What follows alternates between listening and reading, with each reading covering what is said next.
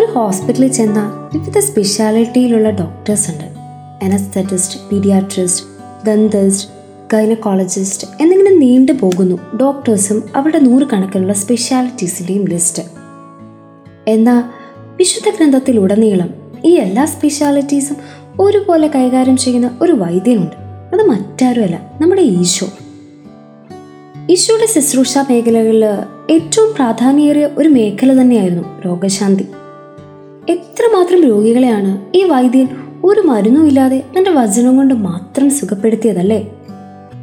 രോഗികൾക്ക് ഈശോയുടെ സാന്നിധ്യവും വാക്കും സ്പർശനവും ഇവയൊക്കെ ഒരു ആശ്വാസമായതുപോലെ നമ്മുടെ ചുറ്റുപാടും നമുക്കൊന്ന് കണ്ണോടിക്കാം ഒരുപാട് പേരെയൊക്കെ നമുക്ക് കണ്ടെത്താൻ സാധിക്കും. രോഗ്യ രോഗ്യസൗഖ്യമൊന്നും കൊടുക്കാൻ പലപ്പോഴും നമുക്ക് സാധിച്ചു എന്ന് വരില്ല.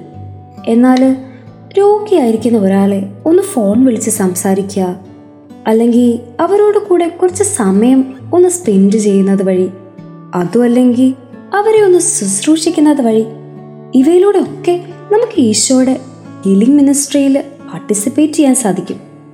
ഈ നോമ്പ് കാലത്തിൽ കർത്താവ് നമ്മോട് ഇന്ന് ആഹ്വാനം ചെയ്യുന്നതും ഇതുതന്നെയാണ് അപരന്റെ വേദനയിൽ ഒന്ന് പങ്കുചേരാനും ഒരാശ്വാസമാകുവാനും ഒപ്പം അവനെ ഒന്ന് ശുശ്രൂഷിക്കാനും.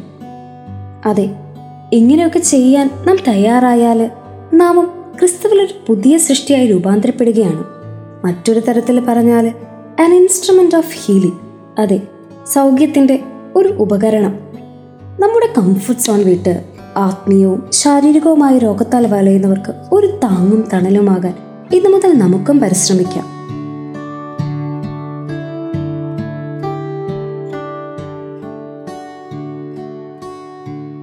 You are listening to Heavenly Voice from Chiara Silta.